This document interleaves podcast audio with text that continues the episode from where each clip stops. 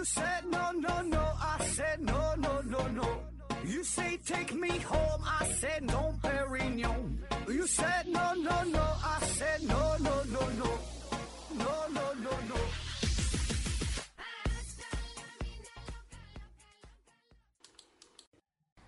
拼命探索，不计后果。欢迎您收听思考盒子，本节目由喜马拉雅平台独家播出。今天呢，咱们说一说高手在民间。呃，这是咱经常听说的一句话啊，自己呢也会说，而且呢平时啊咱刷一些短视频呢也会看到，呃有一些很平凡的人啊，也不是什么大师，没有什么称号，但是确实他有着特殊的本领。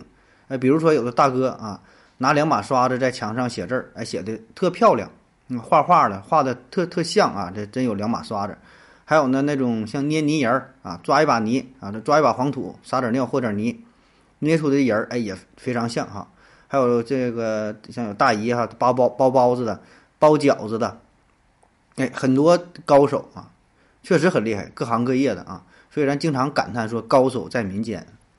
但是今天呢，咱们就是要反驳一下这句话啊，反驳一下啊，咱把这句话掰开了、揉碎了啊，拆分开来看看到底是不是高手在民间啊。那为了便于讨论，嗯、呃，咱们呢以下哈、啊、分为这么几个小方面啊。第一方面。说高手在民间，这里边的民间，呃，到底指的是哪啊？因为民间这个词儿，它本身就是一个很模糊的概念，呃，有点像玩文字游戏一样。字典上写的是民间呢，起码有两层含义，一个含义呢指的是人民中间，啊，比如说民间音乐啊，比如说这个什么什么故事在民间广为流传。还有一层意思呢，说这个民间它呢是与官方相对应的啊，一个叫官方，一个叫民间。那所谓民间就是非官方的。比如啊，说有一个非盈利的民间组织，哎，说明这这个这个组织呢是，呃，民间的啊，不是官方创办的，啊，这叫民间。那如果咱从第一种含义来看的话，那这就一句就一就是一句废话，对吧？不管是高手还是低手，不管是谁，他保证都是在人民中间。他不在人民中间，你说他还能去哪里待着呢？是吧？他不去人民中间，他去哪？是吧？就是那啥叫人民中间？人民嘛，说人民就是以，呃。劳动群众为主体的社会基本成员啊，咱都是人民啊，每个人都是人民啊。那么这些高手自然也是在人民中间，要不然他还能在天上待着吗？是吧？那在这个大气层里边漂浮着吗？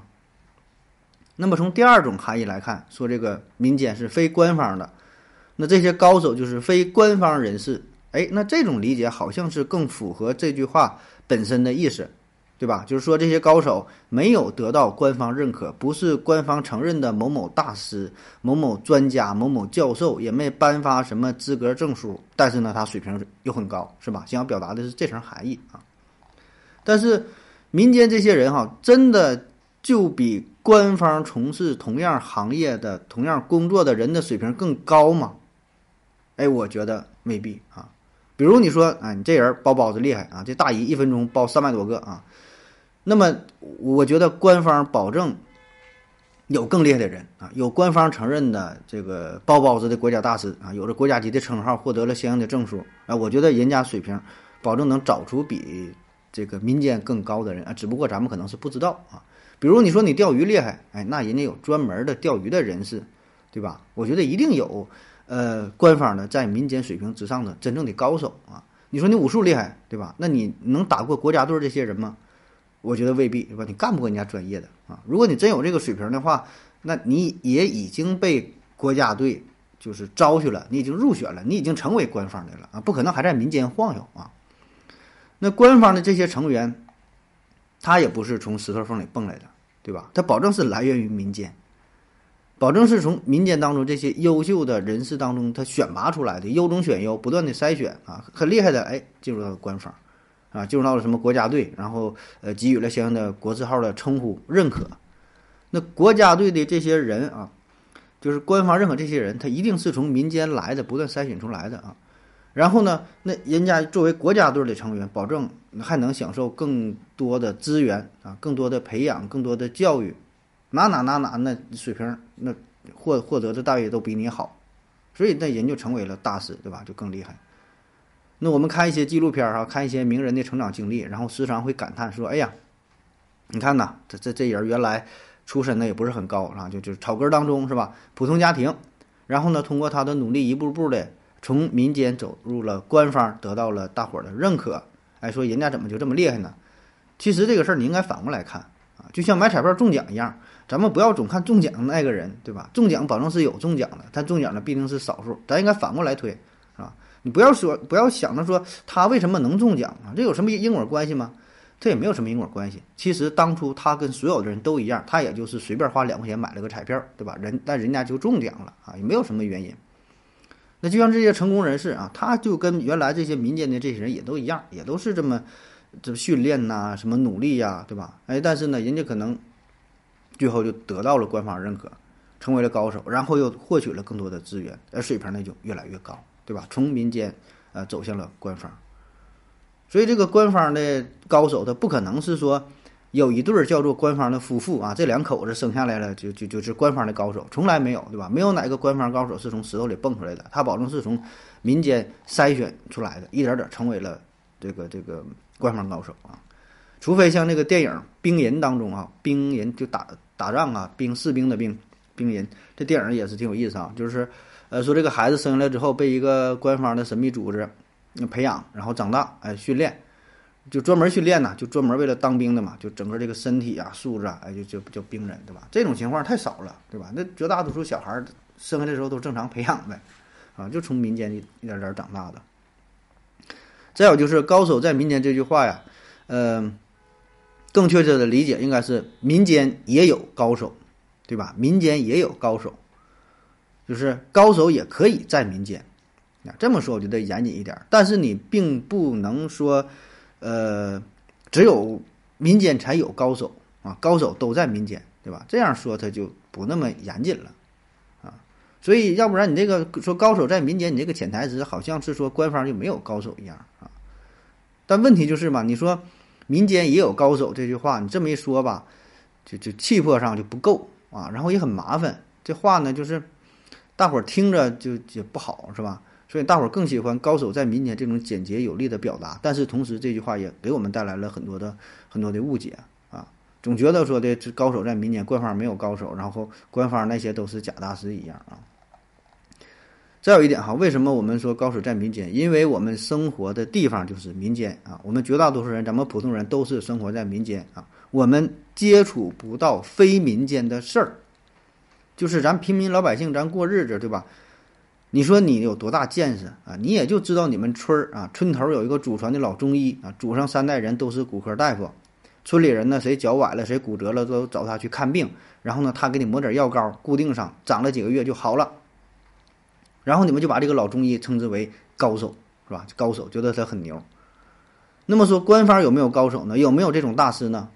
有没有咱也不知道，对吧？因为咱接触不到啊，你也不知道中南海里边那些老中医啥水平，你也不知道白宫里边这个这些中医的都是什么水平，对吧？你也不知道英国皇室当中的大夫啥水平啊？是不是人家骨折了抹上点药膏可能三个月就能下地满地跑了，是吧？根本不用等三个月呢，是不是呢？那咱不知道，是吧？咱也看不着，咱也接触不到，所以咱们接触到的就是民间的这些人，然后我们觉得这些人的水平已经挺高了，起码比起码比我自己高，是吧？那我觉得他就是高手啊。至于官方有没有不知道，咱没提官方的事儿，咱也没法去评述，咱只说高手在民间啊，咱没提官方，也没说他有，也没说他没有，是吧？那高手在民间这句话我觉得呃，也与这个网络的普及有一定的关系啊，特别是现在短视频的普及，自媒体的发展都有着很大的联系。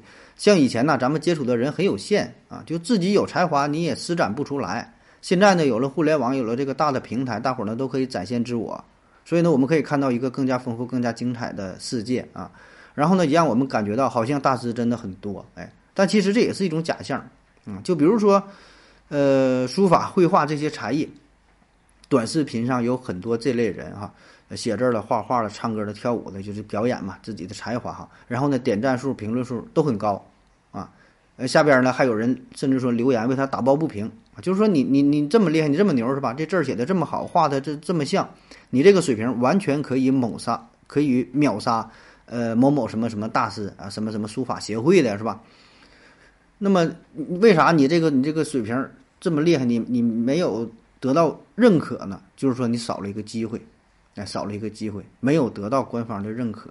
对吧？官方组织都啥呀？都是什么贪污腐败的，靠人际关系的、人情往来的啊，才能评为大师啊。说真正的大师只能流落街头啊，得不到认可。说这高手在民间，呃，小丑在殿堂，然后愤愤不平的，是吧？这种事儿经常有啊。那你要说高手在民间啊，小丑在殿堂这种情况有没有？我觉得有，保证是有，对吧？就定性了回答，有保证是有，但是定量的回答就是说你得看这个比例是多少。对吧？就这个现象它是不是普遍现象，还是说个例呢？这个是咱们要讨论的，对吧？你要说有没有，那保证你能举出个例子，说说一个人水平啥也不是，然后呃还是什么某某专家，这种人太有了，对吧？但是真的就是全都这样吗？是吧？拎出一个高手都是假高手，都是大骗子吗？我觉得也不是，是吧？那么民间这些人呢，你说都都被埋没了吗？我觉得也不是，是吧？所以啊，咱们不否认有一些真正的有水平的人，他没有得到认可，说这块金子被埋起来没有发光，也有一些假大师靠着网络，靠着背后的团队进行炒作，红了然后火了啊，哗众取宠，名利双收的这些事儿都有。但我觉得这两种情况毕竟都是少数啊。说金子埋在土里没有发光，对吧？你想不发光这事儿，嗯，不容易，对吧？因为现在机会太多了，咱们说了嘛，网络平台现在多么的发达呀！如果你真正有才华的话，你想掩饰你都掩饰不住，你稍微展示一下，不用你自己去传播，别人拍你的那都有都是，对吧？别人蹭你流量的都有都是，啊！所以呢，高手在民间，小丑在殿堂这句话，如果放在过去，放在三百年前、五百年前，哎，我觉得呃有一定的正确性啊，有一定的说服力啊。就像说千里马常有，伯乐不常有，对吧？这咱古文都学过。啊，确实啊，很多千里马被埋没了，没有伯乐啊。但现在的话，你不用伯乐，你自己就能展示啊。这么多的渠道还不够你去表演吗？什么什么平台，什么什么平台，是吧？咱就不能说了，是吧？那除非你是不想展露啊，除非你就想隐藏自己的身份啊，要不然你自己，咱说你想隐藏，现在都隐隐藏不住，多难呐、啊，是吧？你整不好就别人给你曝光，别人就跟踪你啊。然后我们也可以用数据说话。我看过一组数据，呃，觉得挺有这个启发意义的。高手在民间这句话呢，它是有一定道理啊。咱不说，看这个比例，这比例有多少？比例有多少？呃，有人统计了说，说看这个七十六位著名的书法家啊，过去这些书法家，王羲之啊、欧阳询呐、啊、颜真卿啊、柳公权呐、啊、黄庭坚呐、啊、董其昌啊、米芾啊，就等等吧，这些这些这个写书法厉害的这些人啊，然后看看他们谁在民间，谁在官方。哎，最终这七十六个人当中，十二个人算是民民间的啊。剩下那些啊，就是都是都是官方的啊，所以民间的比例只有百分之十五左右，剩下百分之八十五都是官方，啊，那么这些人呢，绝大多数都是仕宦家族，都是当官的，都是这个文官阶级啊，都是社会精英，而且基本呢都是在呃朝中担任重臣，都当官了啊。你看这个王羲之啊，王羲之人称这个王右军啊，右军嘛，就右军将军，这也是个官衔啊，他是秘书郎，他是江州刺史，他是。呃，会稽太守，就很多官。欧阳询呢，叫任清光禄大夫啊，给事中还是给事中，给事中也读几吧，给事中太子律更令啊，弘文馆书士，弘弘文馆学士啊，反正你就你就你就搜搜这些东西，就全是当官的。你看欧阳询这个职业啊，你就百度一下欧阳询，他的职业写的啥？书法家、官员。剩下那些位咱就不一一介绍了哈，就是。呃，基本有名有姓的，能说得上来的哈，都在朝廷当中当个一官半职的啊。然后呢，有人统计了配文摘书画谱，这里边记录了一百二十呃一千二百二十九位唐朝的呃书家啊，书就是就是所谓书家，就是写字啊、画画、作诗什么有名这些人呗哈，一千多个人啊。那么这其中呢，只有一百二十八位所谓的是在民间的啊，也就是占比百分之十左右，剩下百分之九十哎都是在呃朝廷当中。所以呢，咱说高手在民间这个话呀，它没错，但是更多的咱应该看一下比例的问题，是吧？得考虑一下比例的问题啊，你得看哪个比例更大呀啊。所以如果你考虑到高手、低手和平民啊，然后呢，民间和这个殿堂这种组合的话，有民间高手，有民间的众人，有民间的小丑，对吧？有殿堂级的高手，有殿堂级的小丑，有殿堂级的这个这个众人。啊，所以呢，咱们这里边偏偏在意的是什么？在民间的高手，在意的是殿堂里的那些小丑。哎，这两种人是就是呃，算是一种比较矛盾的存在。所以呢，我们会在意这些，对吧？但是他们只是少数啊，代表不了绝大多数的情况。那好了，咱休息一会儿。我要跟正南去尿尿，你要不要一起去啊？我也要去。呃，风姐，我要跟正南、阿呆一起去尿尿，你要不要一起去啊？好了，喝了口水回来，咱们继续聊啊，继续说高手在民间。为什么我们会觉得高手在民间？问题的关键呢，呃，还会与这个欣赏者有关啊。欣赏者就是咱们心中认为的大师啊，只是我们认为的，就咱们的评判标准很简单啊。啥叫大师？唱歌唱的这音儿真高是吧？画画画的真像，跳舞呢就就转圈转的真多是吧？嗯，这些呢，咱咱觉得就叫做大师。但实际上可能这些水平这个连入门级都不算啊。当然咱并不是说你弹弹琴弹得快，唱歌唱得高，画画画得像，说这些不好啊，并不是这个意思，这些当然好啊。但是说绝大部分的艺术水平啊，就是说咱不能把这个事儿当做一个评判的标准啊，更不能是一个唯一的评判的标准。这个这些东西只是我们能够看得懂，我们觉得它很牛，但这一定是不专业的，是吧？这个艺术的评价它一定是多个维度的啊，咱不能只呃通过自己能够看懂的这个维度去评价。但是没办法啊，咱们绝大多数人呢，只是停留在这种欣赏水平的这个这个层次上，所以呢，这种判断它是很不准确的。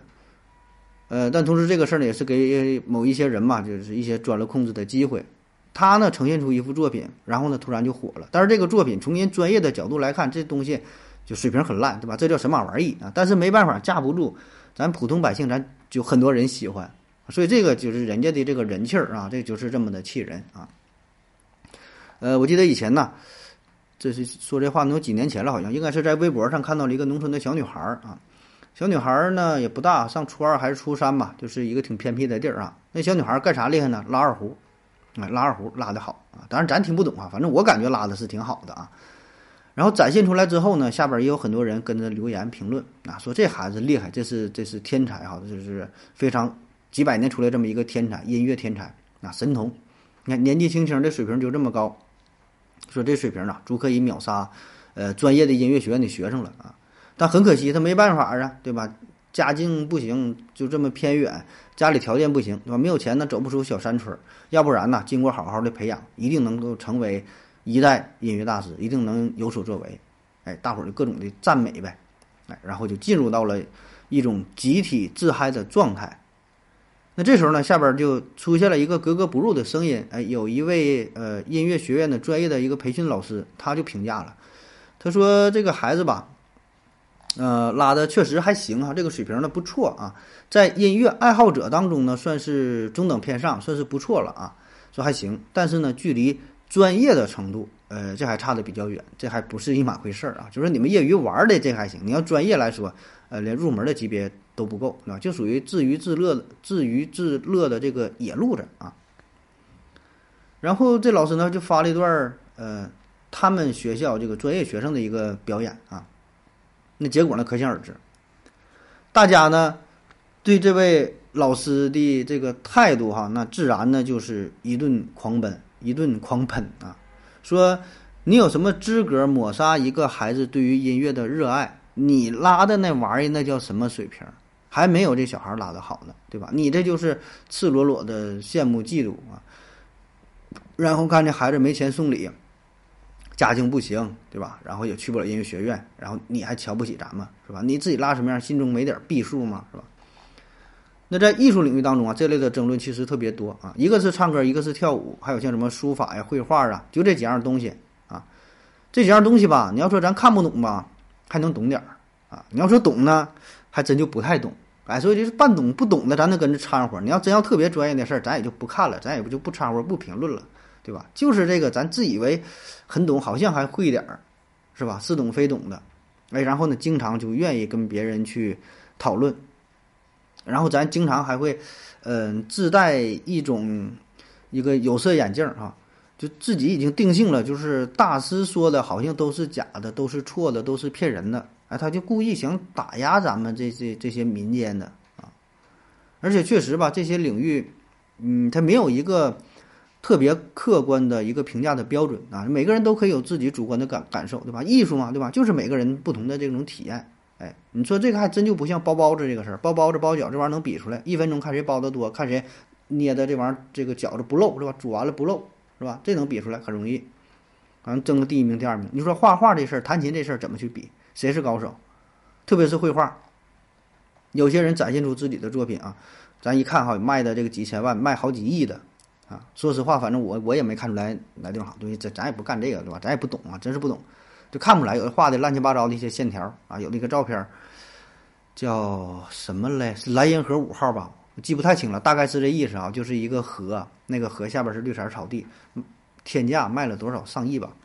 还有很多绘画也是啊，什么康定斯基啊，什么一些绘画作品啥，咱看不懂啊，看不懂，但但就架不住人家就贵。所以这些地方呢，很难去理解啊。然后专业人士呢，他说那东西，人就说了啊，你这个不行，你这画的什么构图啊，什么颜色都不好，你二百块钱这给狗狗都不吃。然后他说他的，他说话咱也听不懂，所以互相呢就不认可。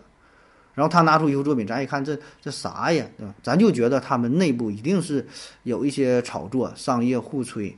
呃，甚至内部是不是跟这个洗钱呐、啊、什么有关系？咱总往这上想是吧？这这真不明白。那说这个艺术啊、审美啊这个事儿、啊、哈，说到底是呃主观的，还是说有一定的客观标准呢？你看咱之前专门做过一个系列，就是讲这个绘绘画写字儿、啊、哈，大师不好好写字儿了，不好好画画了，呃，就是画的越来越不像是吧？写字儿也是写的现在都写成啥样了，拿大拖布写的啥样都有啊。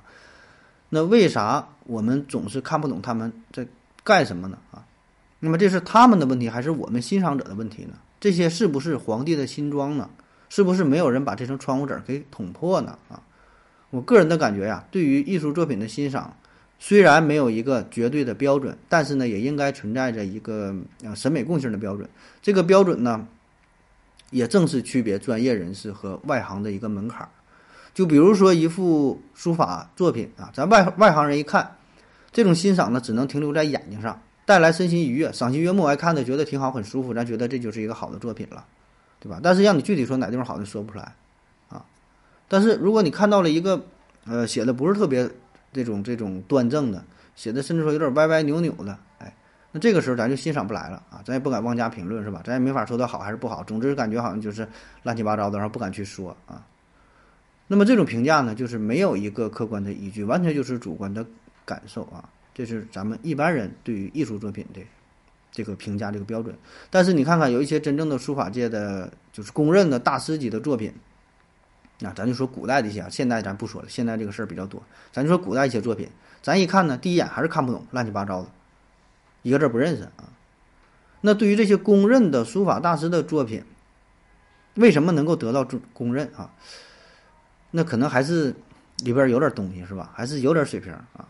所以这些呢，就是会有一些基本的、公认的、共同的一个客观的这个存在啊，我觉得会会有啊，会有。虽然我不知道是啥，但我觉得还是有，应该应该有这么一个标准的啊。那为什么会有高手在民间、小手在殿堂这种说法？无非就是因为我们绝大多数人对于专业领域的内容是一无所知的，然后呢，还偏得用外行人看热闹的方式去发表一下自己的观点，以彰显自己的水平。啊，其实当我们去评判一个自己完全陌生的领域的时候啊，这是一个很可笑的这个这个行为啊。那么诸多的这种可笑的行为交织在一起，哎，这又会形成一一种呃无知的力量啊，一股一股愚蠢的洪流，哎，力量呢又很又很强大了啊。所以这个事儿吧，它就很复杂啊，而且这里边确实有一些假的大师又在里边浑水摸鱼啊，确实有一些炒作的嫌疑。然后咱普通民众呢又没有更多的话语权啊，啊，你看这没有话语权嘛，这架不住的人又很多，在网络上又可以发泄一下，很多网友呢能聚集在一起啊，形成一股非常强大的力量。而且这里边除了对于艺术品本身的评价，还有一种就是非常朴素的道德观点，上升到道德层面。就刚才咱说拉二胡这个事儿，这就不是简单的对于二胡这技艺呃表演水平的评判评判了，对吧？不是说拉的好坏。上升到道德层面，说你抹杀了一个孩子对于音乐的热爱，对吧？人家说咱穷，说咱没有钱送礼，完你扯这些事儿，对吧？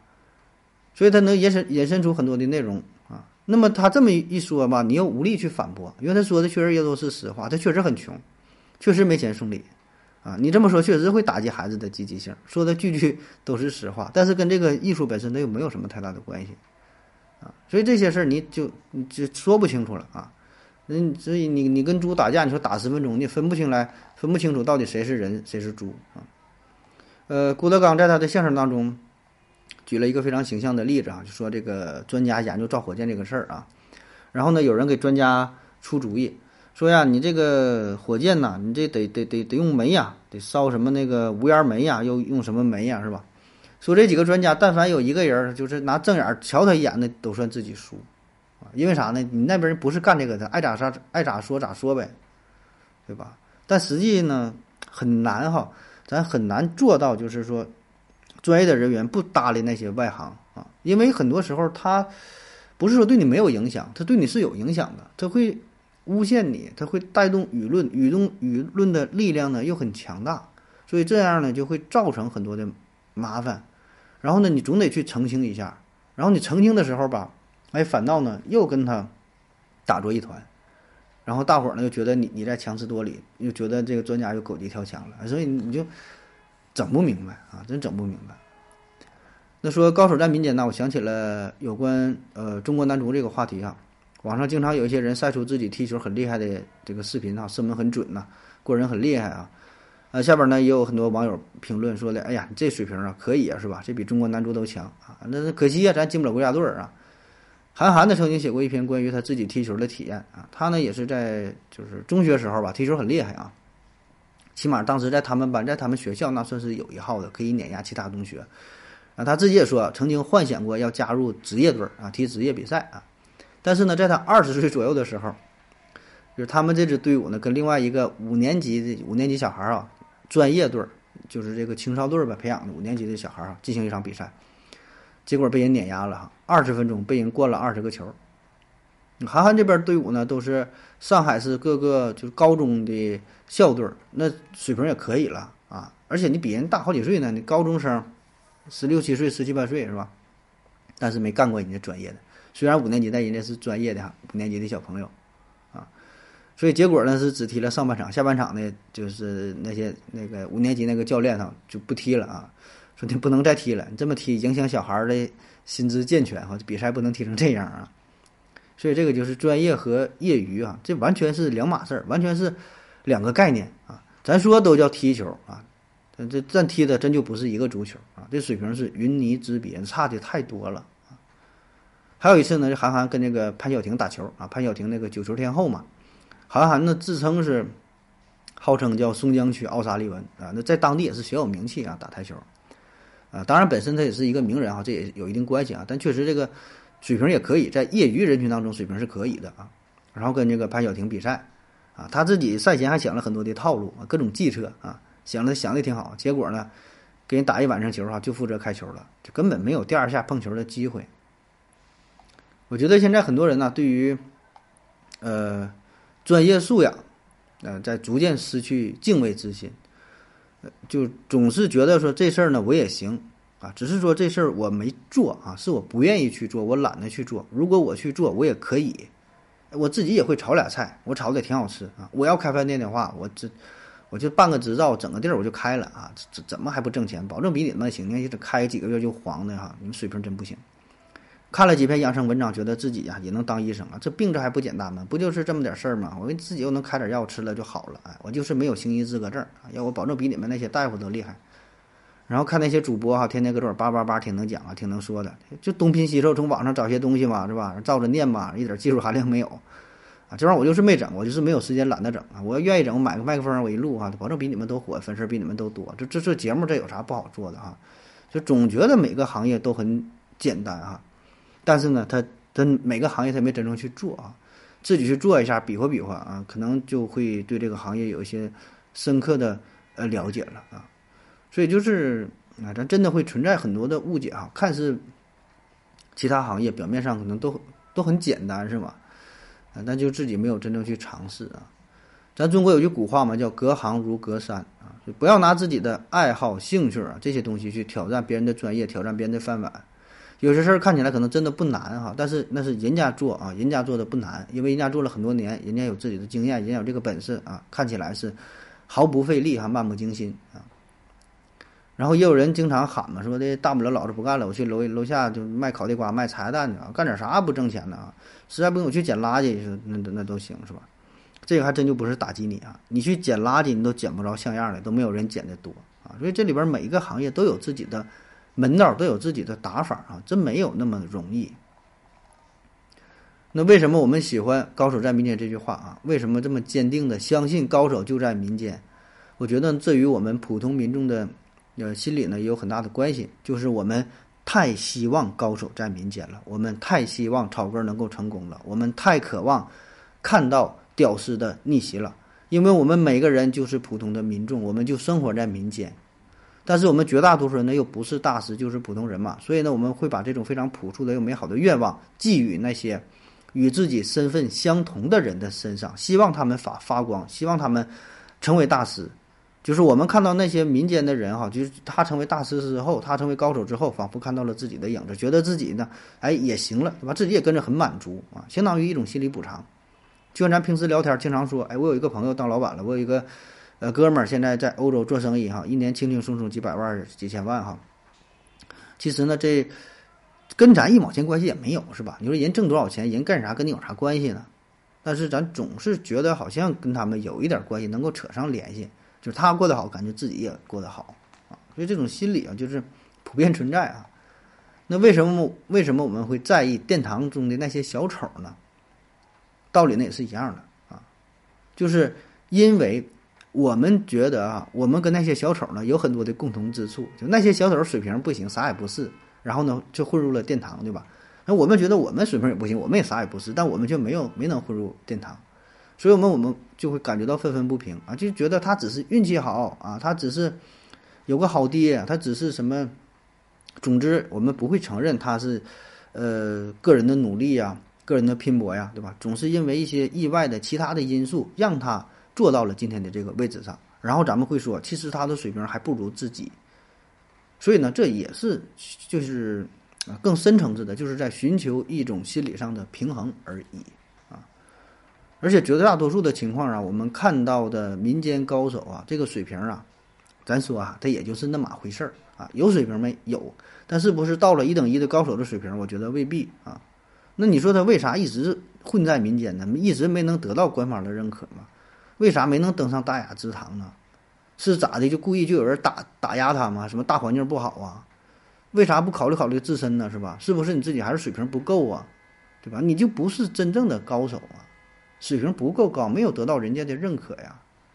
啊，当然，咱说这个水平既包括狭义上的本身的这个技能，也包括广义上的其他的很多东西啊，比如说你的人脉、你的情商、你的社交的能力，你是否能够展示出自己的水平，对吧？很多很多方面都需要。因为没办法，现在这个社会就需要这种综合素质、综合的能力。你水平不行，对吧？那你就是水平不行，不要找其他的理由去掩盖啊。当然还是那句话，咱也不排除有一些真正的高手确实牛逼啊，但是就想隐藏自己的实力，就想在民间玩，不想跟官方扯，是吧？这种人确实有哎。但是如果你要既然承认了这个事儿，那你就别的话啥也别说了，对吧？因为你选择了就是想要隐藏自己的身份嘛。是吧？不要很纠结嘛，又要隐藏自己，然后又又说自己没有得到官方的认可，我是我这人间，我在人间我怎么那个没发光，没没没人赏识我呢？因为你就要隐藏自己嘛，所以这个人嘛就别活得拧巴，对吧？就看你想干啥。你要想在民间待着，就在老老实实在民间待着，隐藏自己的实力，不要暴露出自己的才华，对吧？你要想出名，你就你就锻炼，对吧？自己的水平提升，努力呢往这个官方去去去靠近，对吧？想想要得到人家认可。对吧？你又隐藏，又又又，然后呢，或者是说你你想展示水平又不行，对吧？三脚猫的功夫，一些小伎俩，你这些保证是登不上大雅之堂，只能是骗骗民众，吸引大伙儿的目光，啊，得到自己内心的满足，大伙儿互相一片，哎呀，你水平高，你是个高手，对吧？高啥高啊，对吧？你就自己，你就自己就偷着乐，对吧？你就是自己得到一些小小的虚荣心而已啊。所谓的高手在民间，小丑小丑在殿堂啊。呃，这只是知识比较贫乏的人呐、啊，面对那些超出自己理解能力的事物的时候，把这种无力、茫然啊和不知所措幻化成了一种自动的防御的心理，然后用自己非常有限的、非常浅薄的知识大肆去赞扬，同时呢，否定了那些自己看不懂的东西。对吧？说点得罪人的话哈，咱绝大多数人对于艺术类的作品这个基本的鉴赏水平哈，呃，就可以说就是就是就零哈，就是零，真就是没有，就是一种非常本能的主观的感受啊。好了，咱休息会儿。我要跟正南去尿尿，你要不要一起去啊？我也要去。呃，风心，我要跟正南、阿呆一起去尿尿，你要不要一起去啊？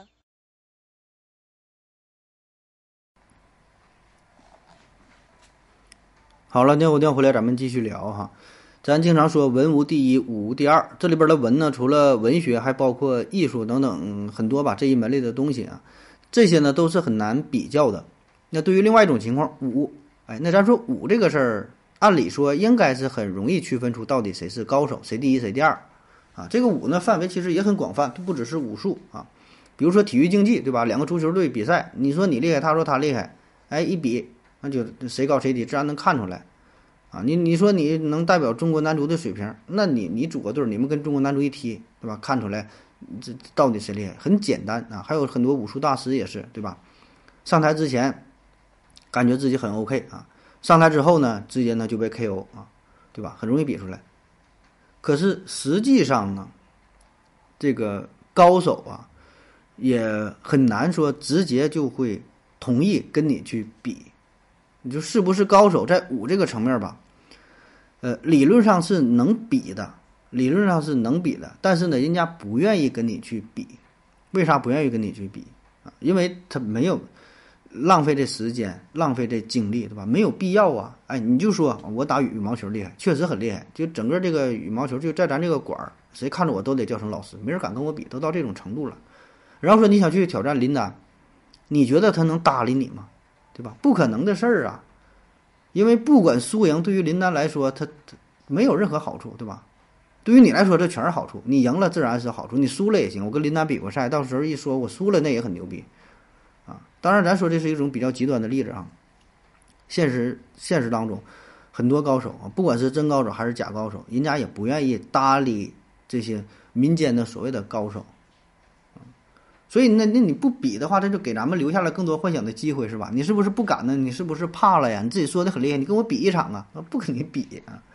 这还是拿这个韩寒举例子啊，韩寒也提到过这个事儿。嗯，他不是专业的赛车手嘛，很多人不服，对吧？开车嘛，这玩意儿我开也快呀，油门踩到底使劲搂呗。然后你车好的话，那就快呗啊。人说我我我直直接我上高速我能跑到一百八，我能跑到跑到二百六的啊！我要跟韩寒比赛，然后要约你，甚至呢有些时候。韩寒他会出席一些活动啊，那么参加活动他要得坐车呀，对吧？那你来参加活动得人家拉开车拉着他，然后这个司机一看是韩寒来了，哎，知道他开车厉害，故意想在他面前秀一下自己的车技啊，这个也韩寒整的挺害怕，各种拐来拐去的哈、啊，各种高难度啊。然后韩寒就说：“你想跟我比赛可以呀、啊，我随时接受挑战，对吧？咱比赛嘛，这赛车这就是比赛的嘛，就比一呗，是吧？来就比一呗，但前提是。”咱得来正规的专业的赛道，你得有专业的资质，然后参加正规比赛，咱就比呗，有啥不能比的？你说线下跟我比啊，跟我挑战我，第一呢，这安全性得不到保障，对吧？这个大道上就比，你这玩意儿就撞死了咋整啊？第二呢，我也没有这么多精力，天天要跟我挑战的下战术的人多了去了，我比不完，我干我还干这我还干别的不？所以呢，不接受这种线下挑战啊。但是说你不能说。我不接受就代表我害怕了，是吧？你推导不出来啊。也许说害怕是不接受挑战的原因的一种，但是呢，不接受挑战的原因很多，对吧？这可能是其中的一个，是不是咱不知道，但还有其他其他很多很多的原因。但你不能反推，我不接受，我就是害怕。就比如说中国男足啊，你再怎么说他水平很烂，怎么怎么不行。那你你说你们校队就要跟他去抵，跟他去踢比赛，人家能搭理你吗？对吧？保证是不可能啊，对吧？咱且不说能不能踢回事，人就是没有这个精力，没有没有这个义务跟你去比赛啊，所以你爱怎么骂怎么骂也没招了，他也没没有，甚至连解释的精力他都没有啊，别说真正去踢了啊。所以在这种情况之下呢，给咱的感觉好像就是，呃，这个高手啊，民间的高手就没有自我展示的机会啊，你们官方也不跟我比呀，是吧？你们官方就是一个内部的小圈子，自我保护了。不让咱们外人去加入啊，我不知道大伙儿是否还记得前些年天津卫视有一种呃有一种有一档叫做《非你莫属》的节目，这个节目当中啊来了一位辽宁的民间科学家啊，民间的这个科学爱好者吧，叫郭殷森啊。他呢在节目当中提到了引力波这个概念，讲了很多物理专业性就很强的这个内容啊。呃，就是他对于科学这方面很感兴趣啊，自己有一些研究，想站在非你莫属的舞台上展现自己啊。可是当时呢却遭到了评委的一致嘲讽啊。后来呢，就是美国利用什么设备，不真的探测到了引力波嘛，把这个事儿就翻出来了，说我们欠郭殷森一个诺贝尔奖啊。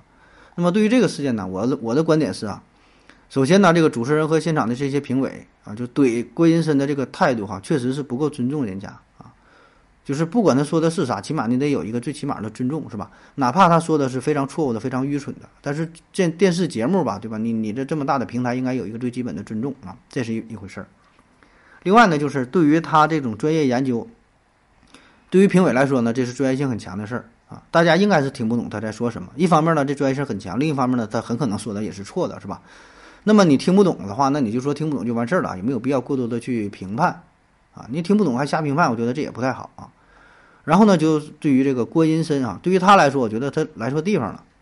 你上非你莫属的舞台，然后讲一个非常非常专业的东西，你讲这些研究，我觉得不太合适，对吧？你可以在其他的就是其有其他渠道去展现自我，发表自己的研究。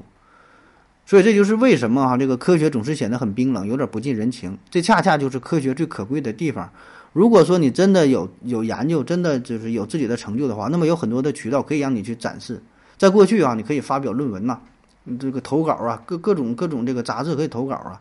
你现在越来越方便了，在网上就能去投稿，对吧？你总能展现出自己啊。所以我觉得，如果你真的有水平，有科重大的科学发现，你就写论文呗，杂志去投呗。你上非你莫属的舞台，我觉得这个有点不太合适啊。真的有重大的发现，我觉得也不会有人刻意去打压你，不不让你发表论文，这事儿我觉得不成立。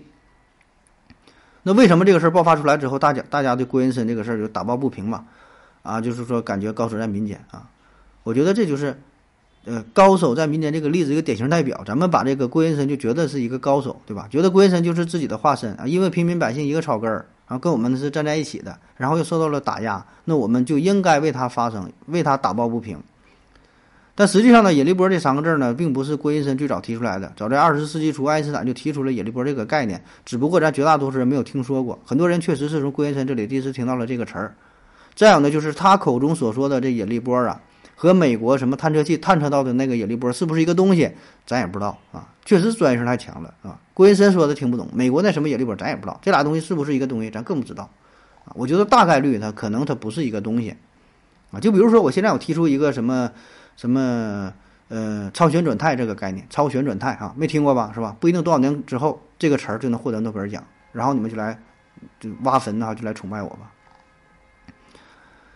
我觉得还有一个事儿啊，对于高手在民间这句话起了一个很大的推波助澜的作用啊。在上世纪七八十年代，有一位叫做陈景润的人证明了一加二的问题。那这个问题呢，对于破德破解哥德巴赫猜想是起到了很重要的作用啊。注意哈，这里说的是一加二的问题，并不是一加二等于三啊。这个事儿吧，有一个很有意思的地方，就是陈景润的出身，他呢原来是北京市中的一位普通教师，而且呢，他据说是口齿不太清晰啊，然后就被迫停职回家养病了。就妥妥的是出身于草根儿，然后呢，在回乡之后呢，他开始热衷于数论的研究。后来呢，是发表了关于大偶数表示一个数数及一个不超过两个数数的乘积的和啊这么一个论文，简称呢叫一加二。一呢代表一个数数，二呢代表两个数数的乘积，啊，那么在数学上吧，有很多很多的难题啊，都很难破解。在众多难题当中，最有名的就是哥德巴赫猜想啊，因为这个难题的表，因为这个就是猜想的表述很简单。基本有小学水平就能听懂了，对吧？其他那些问题保证是看不懂啊！你你你说的是啥你都不知道啊！对于咱们国人来说呢，因为陈景润啊，就是使得这一猜想就更加深入人心了嘛。而且我们会把这个问题想得很简单啊，因为问题的全名很难记啊，谁也不知道他研究的是啥，什么什么大偶数表示一个数数两个偶数什么乘积的和，是吧？简称就是一加二嘛。所以大伙儿真的就以为他在研究一加二，然后有人还会补充呢，说你看他研究的东西就是非常基础的啊。非常根本的，一加二为什么等于三，是吧？一加二为什么等于三？这么简单的问题，这背后到底有什么原因？为什么一加二不等于四，不等于五？陈景润研究就这个，哎，大伙儿一听好像哎呀很有道理，然后呢一传十，十传百，大伙儿真的就以为他是研究的这个东西，最后陈九润还被评为了院士嘛，然后大伙儿就觉得，哎，你看这就是高手在民间啊，人家凭借这个研究都成了院士啊，感觉这事儿呢我也行啊，这我也会呀、啊、是吧，我也研究。那在陈九润出名之后，呃，据说中国科学院每天能收到好几麻袋的这个证明哈、啊，说破解了哥德巴赫猜想啊。当时出现了一股数学热嘛，这就是全中国啊，估计有一半人都在做数学题，都研究哥德巴赫猜想啊。不管原来从事什么行业，自己什么水平，天天都做数学题，都想证明。有的证明甚至一两页，是半页，几行啊，证明哥德巴赫猜想了啊。有的人甚至连哥德巴赫猜想到底是啥，他还没整明白呢，就敢去投稿啊，就真在那会儿证明一加二等于三了啊，这这也有很多人。后来呢，就是中国科学院就不接受这些民间证明了啊，因为觉得，嗯，基本呢，百分之九十点九九九九九九吧，就是这些人你根本就证明不了这个问题，因为什么呢？你没有相应的数学工具，就你用初等数学，你学的这些东西，你是根本就解决不了这个问题，这是不可能的啊！你你你不够用啊！你你拿一个漏勺，你偏得去把这个水箱蒯出来，是不可能的，你得有高级的数学工具那才行啊。最后呢，我想说说圈子这个问题啊。说现在这个世界啊变得越来越扁平化，人与人的交流呢是变得越来越频繁，越来越简单啊，这叫扁扁平化的社会。互联网呢把大伙儿呢紧紧的联系在了一起啊，但实际上啊，我们每个人呢都是生活在自己的圈子当中，我们每个人呢，我们每个人呢，嗯，感觉啊都有一个更大的舞台去展现自我啊，但是在这个舞台之上啊，你去展现的时候，有多少人在关注你呢？啊？然后呢，你这个圈子，你这个圈子当中啊，到底有多少人真正在意你呢？就实际上呢，感觉呀、啊，我们人与人这个交往越来越频繁，但实际上每个人都是封闭的，我们封闭的，我们跟别人的接触并没有你想的那么多。而且呢，现在呀，这个呃大的舞台就是演的人很多啊，看的人好像也很多，但是。真正就是闪光的人啊，真正有才华的人，我觉得还是少数啊，绝大多数人只是在上边瞎唱瞎跳啊，没有什么真正的实力啊。但是呢，没有实力，他又不知道自己没有没有实力，就是这种自我认知是不够的，总是自我感觉良好啊。心理学上有一种效应叫做邓宁克鲁格效应，指的就是呢，呃，能力欠缺的人呢、啊，在自己欠考虑的决定的基础上得出错误错误的结论啊，但是呢无法正确的认识到自身的不足，无法辨别错误的行为，是一种认知偏差的现象啊。这么说大伙可能不太容易理解啊。那看一个简单的例子，在一九九五年有一个大块头的中年男子在光天化日之下就去抢银行，而且呢是连续抢了两家银行啊，这真事儿哈，这发生在美国匹兹堡。这大哥呢也没戴面具，大摇大摆的进入银行，然后对着摄像头呢做了一个微笑的动作，他也知道里边有这监控。那么抢了银行之后，大摇大摆的就往出走啊！这大哥真牛是吧？但是没过多久啊，这大哥呢就被警察给逮住了啊！逮住之后，这大哥还自言自语呢，说：“你们怎么能够看到我呢？我脸上可是涂了果汁了，怎么能拍到我呢？”也就是说，这位劫匪呀，他以为自己脸上涂了果汁之后，就可以把自己就变得隐身了啊，摄像机拍不到了。然后警察觉得这人是不是有病啊，是吧？然后呢，对他进行了一些调查和测试，发现呢，这个人没没吸毒，也不是精神病，精神状态很好。他自己说的每一句话呢，都是发自肺腑的啊。原因只有一个，就是他真傻，就纯傻，那不掺一点假，就是傻。他以为把果汁涂在脸上就会隐形，也不知道他从哪看到的这个秘方，这个这个骚操作啊，然后就这么去做了。那么这个事儿就引起了康奈尔大学心理学家大卫·邓宁的注意，然后呢，他跟他的学生叫做贾斯汀·克鲁格一起呢研究这个现象，提出了邓宁克鲁格效应。也就是说，这个能力比较差的人，他首先会高估自己的技能水准，同时呢，也不能正确的认知其他真正有水平的人，别人是什么档次。所以说，人需要学习，需要不断的进步，是吧？那么提到了邓宁克鲁格效应，这里边有一个概念叫做愚昧之风啊，那还有一个概念叫做绝望之谷。啊，就一个山峰，一个山谷啊，大伙儿可以看一下节目下方这个图片啊，这么一个曲线很有意思，就是我们一个人的认知水平啊，从一开始就是什么也不知道，然后一点点的学习，掌握了一些知识之后，就是咱自信程度呃会发生变化，但是呢，你的知识水平和你的自信程度并不是完全正比的啊，它是有曲线，有上又有下，再到上啊，它是这么一个曲线。就当你刚刚学习一些知识之后，你的自信程度是迅速上升的，直线上升。刚刚学一点，觉得什么都明白了啊！说地主家有个傻儿子啊，学会了一二三，感觉这数啥都会写了哈、啊，让他写一万，写了好几天啊，自信程度会明显升高，到达一个顶峰。但实际上呢，他只是高估了自己，站在了愚梦愚昧之峰的这个山顶上啊，他只是以为自己了解很多，但自己什么都不知道啊。这咱就经常说的这种状态叫做不知道自己不知道啊。随后呢，继续学习嘛，呃，知识积累，然后经验增加，慢慢的自信的程度呢开始降低，下降到最低，叫做绝望之谷啊，就感觉自己啥也不行，啥也不会了。这里边高手太多了啊，自己真是。哎呀，这死的心都有是吧？就山外有山，人外有人，进入到了绝望之谷啊！这个，呃，到这个程度叫做知道自己不知道，哎，有了一些自知之明啊。再继续学习，开始上升到开悟之坡，开悟醒悟了，哎，慢慢爬坡上升。这个时候，随着随着自己知识水平的增加，自信程度也开始逐渐上升。通过自我努力学习，掌握了更多的知识，哎，然后觉得哦，你看我学习了，我进步了，我可以跟大师靠近。我可以不断的努力向上攀爬，这个时候叫做知道自己知道。那么再往后就达到了一个趋于平稳的状态啊，一个到达一个平稳的高原，这个状态基本就属于大师了，知识水平已经掌握了很多，自信程度呢也很高，哎，但是这个时候就再往后就是叫不知道自己知道，哎，自己水平很高，但自己都不知道，我都不知道我自己会这么多东西啊，不知道自己知道啊。当然能够达到这种档次的人是非常非常少，绝大多数人呢，我感觉基本是属于徘徊在愚昧之峰和绝望之谷之间，能够真正到达开悟之坡的人，我觉得嗯都很少。好了，感谢各位的收听，谢谢大家，再见。